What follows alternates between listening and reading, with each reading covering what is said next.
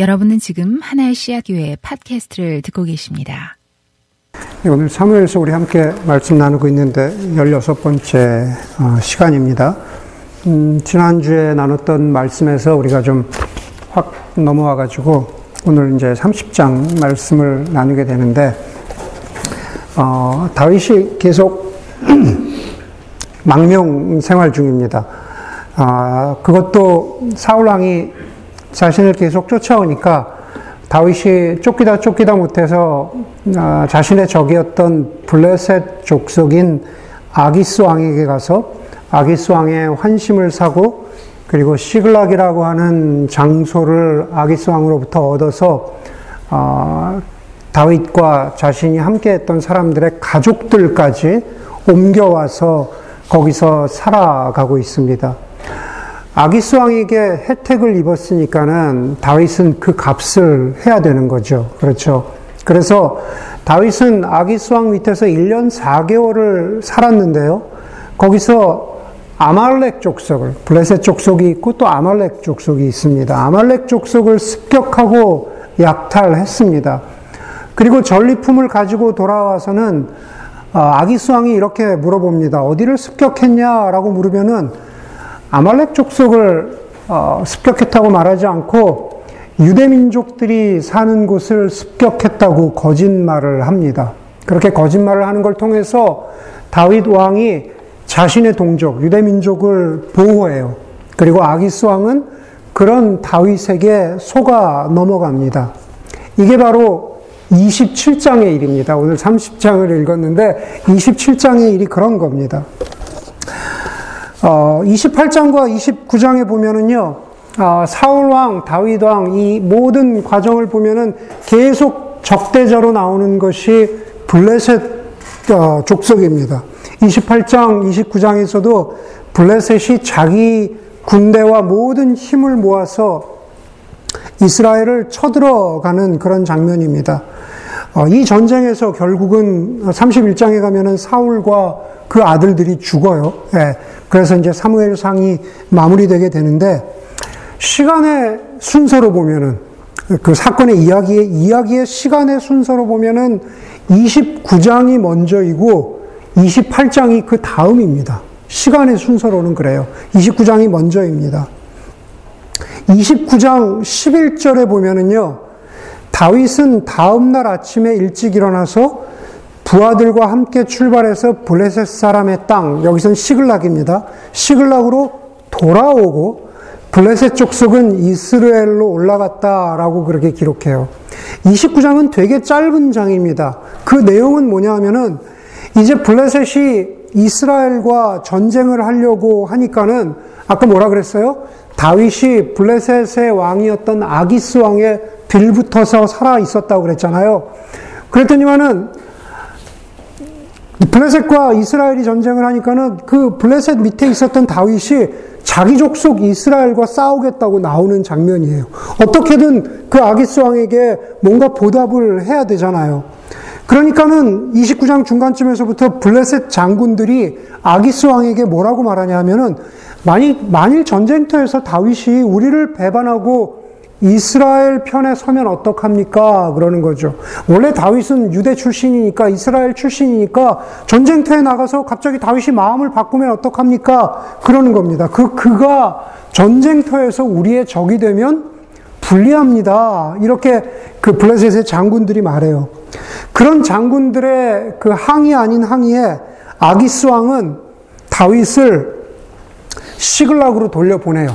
그냥 너 그냥 너 사는 곳으로 가라. 전쟁에 안 나와도 되니까 우리를 도와주지 않아도 되니까 시글락으로 가라. 그렇게 돌려보냅니다. 그게 짧은 29장의 마지막 장면입니다. 29장 1절에 보면은요, 블레셋 사람들이 전쟁하려고 모여있던 곳은 아벡이라는 곳이에요. 그것은 이스르엘, 이스라엘이 아니라 이스르엘입니다. 이스르엘이라고 하는 이스라엘 땅의 북쪽 땅인데, 북쪽 땅에서 아래로 35마일 정도 떨어진 지점이라고 그래요. 사실 지금도 성지순례를 가보면, 물론 저도 안 가봤지만 이스라엘 전체가 그렇게 크지 않대요. 전쟁하기 위해서 뭐 두, 나, 두 민족이 대치하고 있어요. 아벡이라는 곳, 이스라엘에서 35마일 밑에 떨어져 있는 그곳에 블레셋이 있었는데 거기에 모여 있다가 29장 11절에 보니까는 블레셋은 이스라엘로 올라갔다 그래요. 35마일 지점으로 전쟁하기 위해서 이동을 하고 있는 겁니다. 이스라엘로 올라간 블레셋은 이스라엘 군대와 다시 말해서 사울 왕의 군대와 마주하게 되는데 그 장면이 28장 4절이에요. 그러니까 시간적인 순서로 보면은 29장이 먼저고 28장이 나중에 나오는 거죠. 28장 4절에 보니까는 뭐라 그러냐 하면은 블레셋 군대가 이스라엘 쪽으로 올라와서 수넴에 진을 치고 사울도 온 이스라엘 군대를 집결시켜서 길보아 산에 진을 쳤다 그럽니다. 수넴과 길보아 산은 실제로 보면 5마일 정도 거리를 두고 있는 곳이고 거기는 다 이스라엘 지역이라는 겁니다. 그럼 왜 우리가 이런 질문하게 되죠? 그럼 왜 어, 사무엘서의 저자는 이런 시간적인 순서에 따라서 이 이야기를 펼쳐 나가지 않을까? 네. 그 의도가 무엇일까? 사무엘서의 저자는요, 아, 다울, 저기, 사울과 다윗을 비교하기 위해서 이런 조금 거꾸로 보여지는 것 같은 이러한 이야기를 전개해 나가는 겁니다. 여러분, 먼저 사울 왕에 대해서 말합니다. 사울 왕에 보니까 이제 사울 왕이 블레셋과 전쟁을 하려고 마주섰는데 28장이에요. 거기 보니까는 블레셋 군대와 마주한 사울이 죽을까봐 두려웠어요. 항상 전쟁에 나가면 죽을까봐 두려웠고 자기의 왕의 자리가 항상 두려웠습니다. 그래서 하나님 어떻게 하면 좋겠습니까? 라고 주님께 하나님께 물어봅니다. 이미 자기의 영적인 후원자였던 사무엘 선지자는 죽은 다음이거든요. 물어볼 수가 없으니까는 그러니까는 주님께 물어보는 겁니다. 하나님께 물어보는 거예요. 제가 제가 어떻게 해야겠습니까? 거기 보니까는 28장 6절에 주님은 그에게 꿈으로도 우림으로도 예언자로도 대답하지 않으셨다고 합니다. 우림이라는 것은 마치 하나님의 뜻을 묻는 주사위 같은 것이거든요. 어느 것으로도 하나님이 대답하지 않으셨어요. 그랬더니만 28장에서 사울이 물어보고 물어보고 물어보다가 사울이 매달리게 되는 것이 뭐냐 하면은 한국말로는 강령술이라고 하고요. 어떤 사람들은 영어가 편할 텐데 channeling이라고 하는 겁니다. 예, 영어로 channeling이라고 그래요. 뭐냐 하면은 무당을 통해서 죽은 사람에게 물어보는 거죠. 네. 하나님께서 하나님께 물어봤는데 하나님이 대답하지 않은 거 않으니까 spiritual channeling을 통해서 무당을 통해서 죽은 사람에게 물어봅니다. 사물이 사울 사울 왕이 무당 여인을 찾아가서 불러 올린 것은 사무엘의 영입니다. 굉장히 28장을 보면 좀 스푸키한데요. 네. 그런데 이미 사무엘 선지자는 죽은 사람입니다. 여러분 실제로 무당이 땅 밑에서 불러 올린 것이 진짜 사무엘의 영인지 아닌지는 그것은 크게 중요하지 않아요. 지금 성경이 말하려고 하는 게 그게 아니라고 하는 겁니다. 여러분 28장이 말하려고 하는 그 의도가 중요합니다. 이 채널링에 대해서 구약 성경에서 말이, 많이 말하고 있는데 그 한참 거슬러 올라가서 신명기 18장을 보면은요, 이스라엘 민족을 둘러싸고 있었던 여러 이방 민족들 가운데 실제로 행해지고 있던 게 채널링인 거죠. 그 뭐죠 우리 뭐 그 이집트 영화 같은 거 뭐 있잖아요. 그런 거 보면은 그 죽은 어, 영혼들이 올라오는 그런 것들이 다 그런 겁니다. 그리고 이 신명기 18장에 보면은 하나님께서 이스라엘 민족에게 말씀을 주시는데 이런 채널링, 강령술 이런 것들이 다 가증한 일이라고 하나님 말씀하세요. 가증한 일이라고 말씀하세요. 여러분, 간혹 그렇게 묻는 사람들이 있어요. 아, 뭐 묻기도 하지만 실제로 통계적으로도 굉장히 한국에도 많다 그러죠. 그리스도인들 가운데에도 점집에 가는 사람 굉장히 많잖아요. 예, 타로를 보기도 하고, 기수련을 하기도 하고, 예, 모든 것 다 강령술, 채널링의 일종입니다. 예, 그런 거 하시면 안 됩니다. 예, 헷갈리지 마세요. 아, 그 정도 한 번쯤? 예, 다 하나님께서 그것을 가증한 일이라고 말하세요. 오늘 28장에 보니까는 사울은 이런 실체가 없는 유령에 의존했는데 거기서 핵심은 뭐냐면 거기에 하나님이 계시지 않는다라는 겁니다. 다시 말해서 하나님을 향한 하나님이 비록 그에게 응답하시지 않지만 그의 오랜 인생을 돌아오면서 그의 심중에 하나님을 향한 기도나 하나님을 향한 신뢰나 하나님의 말씀을 듣고자 하는 그러한 믿음이 사울 왕에게 없었다라는 겁니다. 28장의 의도가 보여주고자 하는, 드러내고자 하는 것은 유일합니다. 사울 왕은 자신이 원하는 것을 얻고자 하는 이기적인 마음만 있었다는 거죠. 하나님 내가 죽겠습니까? 하나님 내가 살겠습니까? 하나님 내가 이기겠습니까? 지겠습니까? 예. 여러분 결국 결론적으로 그가 들은 것은 무엇이냐면 자기와 자기의 아들들이 전쟁터에 죽을 것이라는 전쟁터에서 죽을 것이라는 그러한 말이었습니다. 당연히 사울이 절망했겠죠.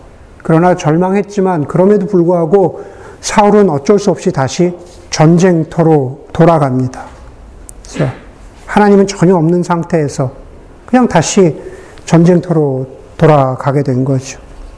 그래서 그 장면에서 이제 사울이 길보아 산에서 진을 치고 무당을 만나고 있었던 바로 그때 아주 시간적인 순서로 보면은 정확히 이틀 뒤거든요. 이 비슷한 때에 다윗 왕 다윗도 비슷한 상황을 맞이합니다. 다윗이 마주친 상황도 두려운 상황입니다. 과연 무슨 일이 벌어진 것일까? 30장 1절 오늘 우리가 읽은 본문에 보면은 다윗이 부하들과 함께 사흘 만에 시글락으로 돌아왔을 때 이럽니다. 전쟁은 이스라엘 북쪽에서 있었어요. 다윗도 아기스 왕의 마음에 들려고 전쟁하러 갔다가 아기스 왕의 장군들이 반대해서 그냥 아기스 왕이 너 그냥 시글락으로 돌아가라 그랬잖아요. 그래서 사흘이 걸려서 이스라엘 남쪽인 시글락으로 돌아온 거예요. 자기의 가족들이 있는 시글락으로 돌아온 겁니다. 네. 자, 그 다윗이 3일 동안 시글락으로 돌아오고 있는 사이, 사이에 사울 왕은 무슨 저 무당 만나고 이런 일들이 다 벌어지고 있었던 거예요. 실제로 전쟁은 시작되지 않았고. 다윗 왕이, 아, 다윗 왕이란다. 다윗이 시글락으로 돌아오니까 어떤 일이 벌어졌냐 하면은 아말렉 사람들이 남부 지역과 시글락을 습격하고 떠난 뒤였다라고 말합니다. 네. 모두가 다 블레셋하고 전쟁하겠다고 북쪽으로 가니까는 가족들과 아녀자들과 어린아이들만 남아있으니까 그 틈새를 타서 아말렉 족속이 시글락을 습격한 그런 상황인 거죠. 이해가 되시죠? 시글락에 돌아와서 다윗 왕이 목격한 게 무엇이냐? 여자, 어린아이, 노인을 막론하고 모두 붙잡아가고 성은 불탔습니다.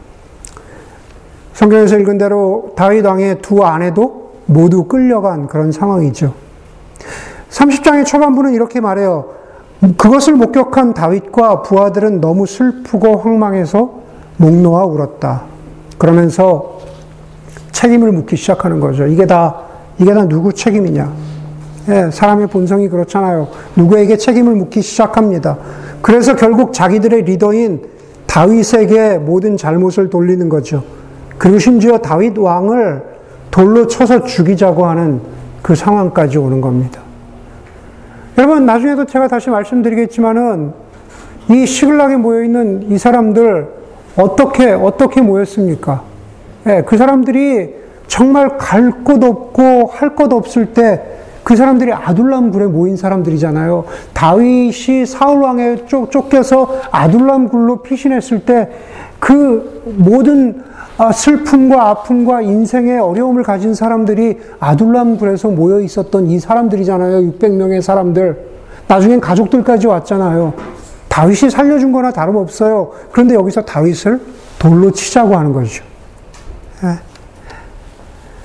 여러분, 이런 다윗이 처한 상황 가운데에서 사울 왕과 다윗이 처한 상황이 둘 다 두려운 상황, 상황이에요. 사울 왕은 무당, 무당을 찾고 다윗은 하나님을 찾아요. 예. 30장 6절에 보니까는 그 마지막에 이런 두려운 절체절명의 상황 가운데에서 다윗은 자기가 믿는 주 하나님을 더욱 굳게 의지하였다. 이렇게 말합니다. 예. 여러분, 우리는 사울 왕처럼, 그리고 다윗처럼 살아가면서 크고 작게 다양한 인생의 위기들을 만나게 되는 거죠. 지금 사무엘서 저자가 보여주고자 하는 첫 번째 교훈이 바로 그런 겁니다. 인생의 위기들은 어떤 순간에도 다 다가옵니다. 그런데 그럴 때 우리는 사울 왕일 수도 있고 그리고 다윗일 수도 있습니다. 사울처럼 수단 방법을 안 가리고 강령수를 택하던 그것이 무엇이든 간에 그냥 살아남으려고 애를 쓰는 그러한 사람일 수 있다라는 겁니다. 그것이 하나님의 방식이냐 아니냐는 그렇게 중요하지 않습니다. 지금 살아남는 게 최선의 방식이라고 생각을 하는 거죠. 반대로 다윗처럼 생각하고 행동할 수도 있습니다. 오래전에 베스트셀러였던 책의 제목처럼 다윗 왕은 지금까지 자기가 살아온 일들, 살아온 기적을 생각하는 거죠. 사울에게 쫓겨서 지금까지 살아남은 것이 기적 같은데 그 기적 같은 인생을 살아오게 하신 것이 그것이 바로 하나님이시라는 거죠. 여러분들도 여러분들의 삶을 한번 돌아보십시오. 유학 생활이든 이민 생활이든 어느 순간 곰곰이 한번 자신의 시간을 내서 앉아서 자신의 인생을 돌아보면 하나님께서 나를 여기까지 오게 하셨구나. 어떤 순간순간들은 하나님의 도우심, 기적 같은 하나님의 이끄심이 아니고는 설명될 수 없는 순간들이 있구나. 라는 것들이 아마 있는 분들이 많을 겁니다. 살아온 기적을 생각하면 살아갈 기적을 소망하게 되는 거죠. 사울왕이 아니라 다윗이 그랬습니다. 오늘 본문에 보니까는 다윗은 살아갈 기적을 기대했던 거죠. 오늘 본문에서 읽지 않았지만 30장에 보면은 30장 8절에 이런, 이런 두려운 순간, 위급한 순간에 다윗이 주님께 이렇게 말해요. 제가 이 강도들을 추격하면 따라잡을 수 있겠습니까? 제가 아말렉 족속을 쫓아가면 하나님 제가 그들을 쫓아갈 수 있겠습니까? 주님께서 그에게 이렇게 대답하십니다. 네가 틀림없이 따라잡고 또 틀림없이 되찾을 것이니 추격하여라. 하나님 제가 어떻게 살아야겠습니까? 하나님 제가 이렇게 해야겠습니까? 이렇게 해야겠습니까? 하나님 제가 믿음으로 어떤 행동을 해야겠습니까? 이미 나의 가족들이 잡혀간 지가 오래되었는데 쫓아가는 것이 맞, 맞습니까? 하나님, 어느 방향으로 가야 할지도 모르겠습니다. 하나님, 어느 길로 가야 합니까? 그래도 제가 발을 띄는 것이 맞습니까? 내가 틀림없이 따라잡고 또 틀림없이 되찾을 것이니 가거라. 그게 하나님의 말씀입니다. 여러분, 우리는 우리의 인생 가운데 앞으로 어떤 일들이 있을지 모릅니다. 예. 아니, 여러분들 젊죠.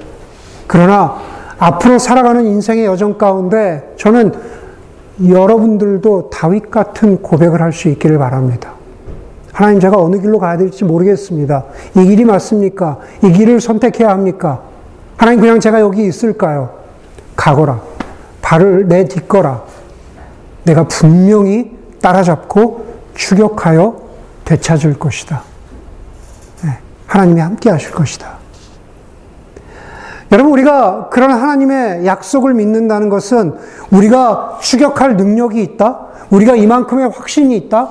우리의 능력이나 우리의 믿음의 강도를 이야기하는 것이 아닙니다. 믿음은 그런 것이 아니라는 거죠. 그것은 우리에게 말씀하신 하나님의 약속 가운데 담겨 있는 하나님의 신실하심을 믿는 겁니다. 여러분, 우리가 인생을 살아가면서도 인간들도요, 약속. 사실 약속이라는 게 성경적인 단어로 바꾸면 언약이잖아요. 구약, 옛 약속, 신약, 그죠? 새로운 약속. 그게 바로 약속이잖아요. 여러분, 약속이라는 것이, 언약이라는 것이 진짜라는 것은 언제 드러납니까? 약속할 때 드러납니까? 아니면 언제 드러나요? 약속은요, 약속의 결과로 드러나는 거예요. 그렇죠? 약속은 약속의 결과로 드러나요. 약속은 그 결과가 진짜로 그렇게 드러날 때 약속이 진실했구나라는 것을 보여주는 겁니다. 절대로 거짓말하지 않을게 라고 약속하지만은 그 약속의 결과가 반복되는 거짓말이라면 사람 사이의 관계에서 그럼 그 약속은 가짜입니다. 내가 이것을 사줄게. 내가 이렇게 살게. 내가 이렇게 너에게 헌신할게. 진짜로 그렇게 보여줄 때, 약속의 결과가 실제가 됐을 때, 약속은 신실하다고 말하는 겁니다. 여러분, 우리가 그것을 구원에 적용하면 하나님 우리가 신실하다고 하죠. 하나님 약속의 하나님이라 그래요. 여러분, 우리가 그것을 하나님이 약속의 하나님인지 어떻게 압니까? 네. 우리의 구원만 보더라도 당신의 아들을 십자가에 달려 돌아가게 하셨을 때, 우리가 아직 죄인 되었을 때 하나님께서 당신의 아들을 십자가에서 죽이심으로 우리를 향한 당신의 사랑을, 우리를 향한 당신의 약속을 하나님께서 어떻게 해요? 스스로 확증하셨다 그러죠. 그게 하나님이 신실하시다는 그러한 말입니다. 다윗이 강했더니 다윗이 굳게 믿었더니 하나님께서 응답하신 것이 아니고요. 지금 다윗은 성경에서 말하는 겨자씨 같은 믿음만 가지고 있는 거예요. 그렇죠? 어디로 갈지 몰라요. 내가 쫓아갈 수 있을지도 몰라요. 그러나 하나님이 가거라. 네가 부, 네가 추격할 수 있을 것이다. 그런 상황에서도 하나님을 붙잡고 나아간 것. 그리고 그 믿음에 응답한 것. 네. 신앙은 하나님의 약속과 우리의 하나님을 향한 반응에 끊임없는, 끊임없는 작용이라는 거죠. 제가 여러분에게 저와 여러분도 다윗같이 되어야 합니다. 라고 말하는 것은 무슨 다윗이 대단한 믿음을 가져서 그러한 사람이 되라는 게 아니라는 거죠. 네. 우리가 그런 대단한 믿음 가질 수 있습니까? 만약에 그러한 것이라면 그럴 수 없다는 거예요. 그러나 우리는 다윗같이 될 수 있어요. 왜냐하면 겨자씨만한 믿음이라도 이 곤경과 어려움 속에서 하나님을 신뢰할 수 있기 때문에 그렇게 살아갈 수 있다라는 겁니다. 30장 9절, 9절 이하에 보니까는 다윗이 하나님의 약속을 믿고 600명을 데리고 아말렉 족속을 쫓아갑니다. 그런데 부솔 시내가라고 하는 그 크릭에 이르러서 600명 가운데 200명이 지쳐서 더 이상 가지를 못합니다. 다시 30장 1절로 돌아가면은요, 다윗과 그 600명은요, 3일 만에 북쪽 이스르엘, 이스르엘에서 남쪽 시글라까지 내려와요. 3일 만에. 네, 대략 60마일의 거리라고 그렇게 말합니다. 하루에 20마일씩 내려온 거죠. 네. 어찌 보면 뭐 쉽지 않다, 저 쉽다, 그렇게 말할 수도 있겠지만은 쉬운 거리가 아닙니다. 20마일이. 그런데 그것만 그 정도가 아니라 전쟁하려고 하면 어떻게 돼요? 막 전쟁하려고 하니까 막 음식도 가지고 가고 보급 물자가 많잖아요. 전쟁하려고 가지고 갔던 것을 또 600명이 그대로 가지고 내려오는 겁니다. 그랬더니만은 되게 피곤한 길이었어요. 다시 여기 와서 시글락에 보니까는 가족들이 다 아말렉의 포로로 잡혀간 거죠. 그래서 또 아말렉 족속을 쫓아가는 겁니다. 그러다 보니까는 지친 사람들이 생기는 게 당연한 거죠. 바로 이 지친 200명은 그런 200명이에요. 지친 사람들이에요. 그래서 다윗은 그 200명을 부솔 시내가에 남겨둡니다. 그리고 음식도 가져가지 않아요. 가볍게 두고 갑니다. 30장 24절에 보면은요, 다윗이 그 200명에게 이렇게 부탁을 해요. 물건을 지켰다. 그 200명이 남아서 물건을 지켰다 그래요. 무슨 물건이냐 하면 그냥 자기네가 전쟁하려고 가지고 갔던 그 보급품. 너희는 여기서 그것들이나 가지고 우리 물건이나 지키면서 있어라. 우리 400명이 가볍게, 몸을 가볍게 해서 아말렉 족속을 쫓아가겠다. 이런 말입니다. 그래서 400명과 함께 아말렉 족속을 쫓아가는데 아말렉에게 노예되었다가 병이 들어서 버림을 받은 이집트 사람을 만납니다. 다윗이 그 이집트 사람에게 어, 호의를 베풀죠. 빵도 주고 무화과도 주고 건포도와 물을 주어서 기운을 차리게 합니다. 누가복음에 선한 사마리아인이 강도 만난 사람을 돌보듯이 다윗이 그 이집트 사람을 돌아보는 겁니다. 그랬더니만은 이집트 사람이 그 다윗에게 아말렉 습격자들이 있는 곳으로 안내해 주기를 원하느냐 묻고 그리고 그 코이를 입은 그 이집트 사람은 어, 그렇게 합니다 실제로. 예, 내가 아말렉 사람들이 어디 있는지 압니다. 다윗, 다윗이여 내가 그, 그리로 당신을 인도해 줄까요?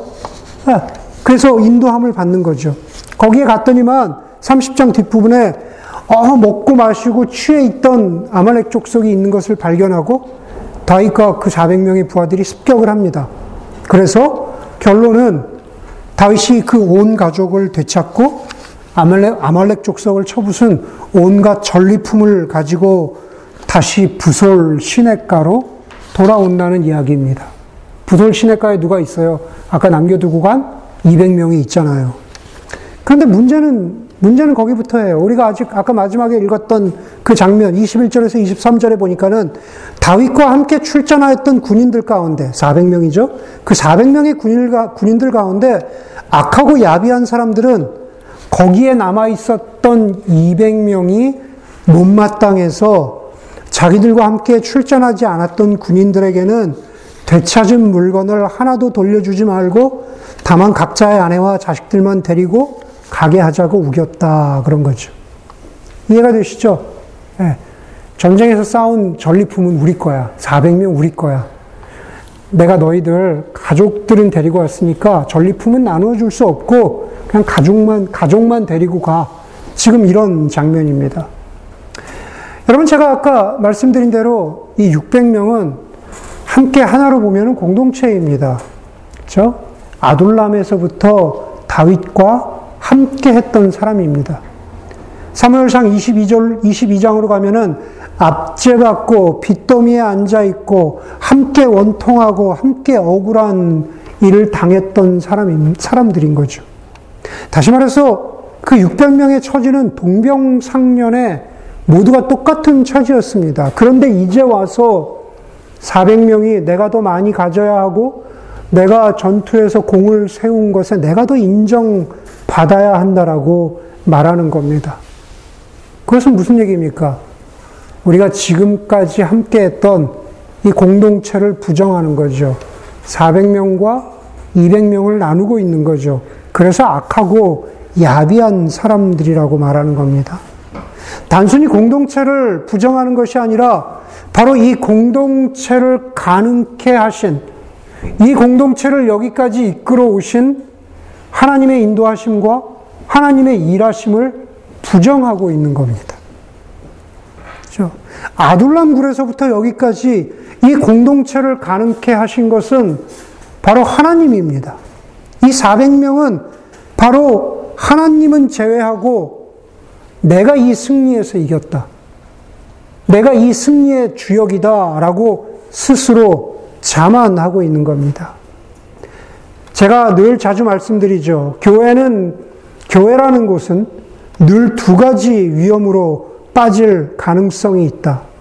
하나는 교회는 자동차 정비소 같다라는 겁니다.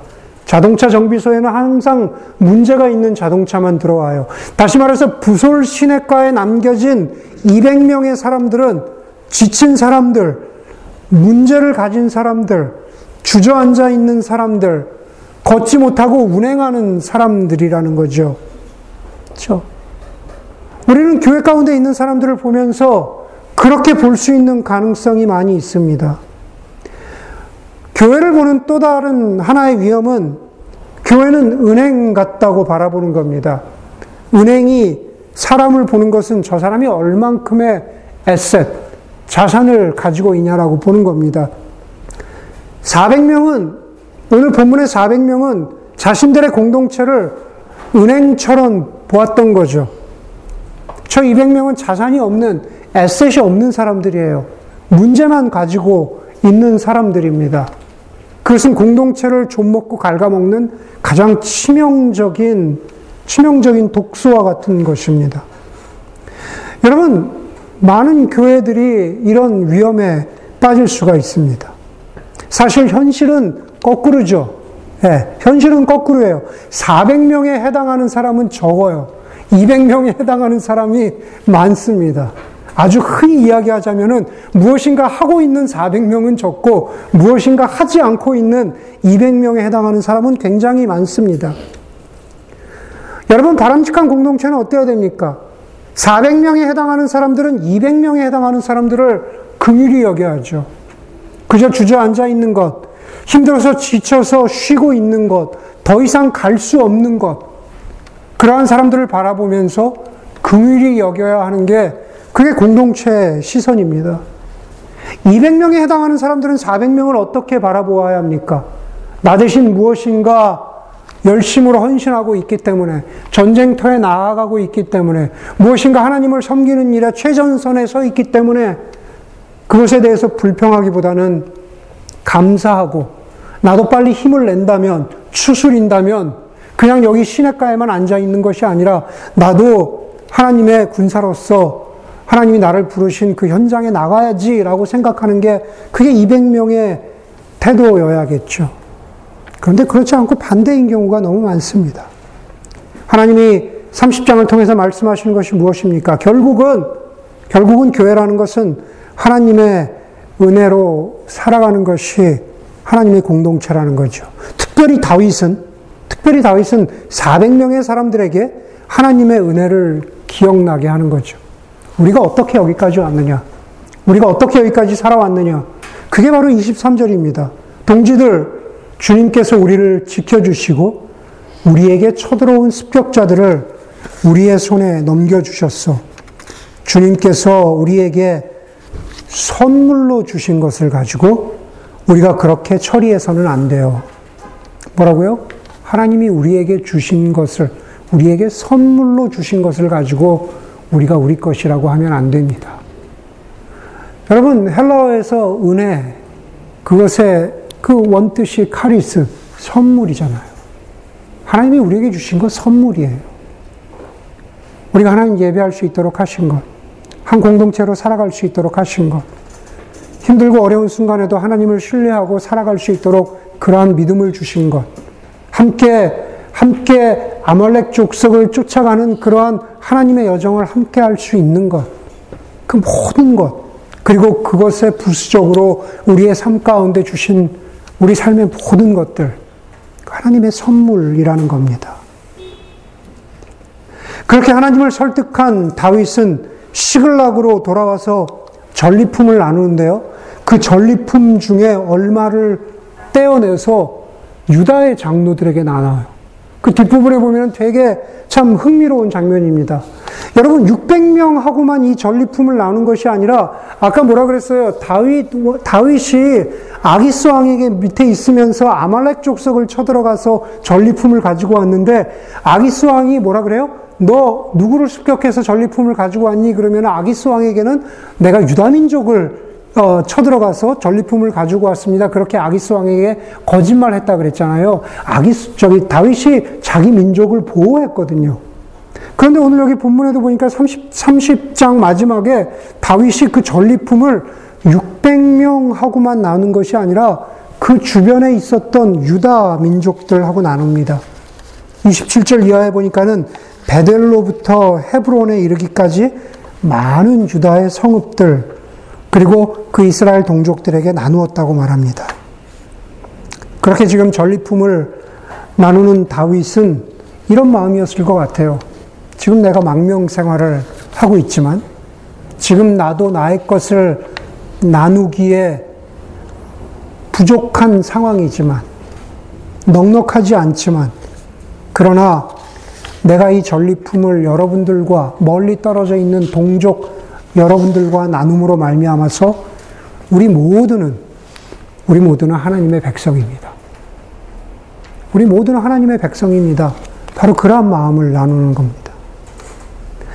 여러분 저는 설교를 준비하면서요. 다윗의 이런 모습이 우리가 보편적으로 하나님의 교회를 생각하고 하나님의 교회를 염려하고 생각하고 염려하고 기도하는 것에서 멈추지 않고 그것을 나누는 우리 교회의 어떤 본복이라고 생각을 합니다.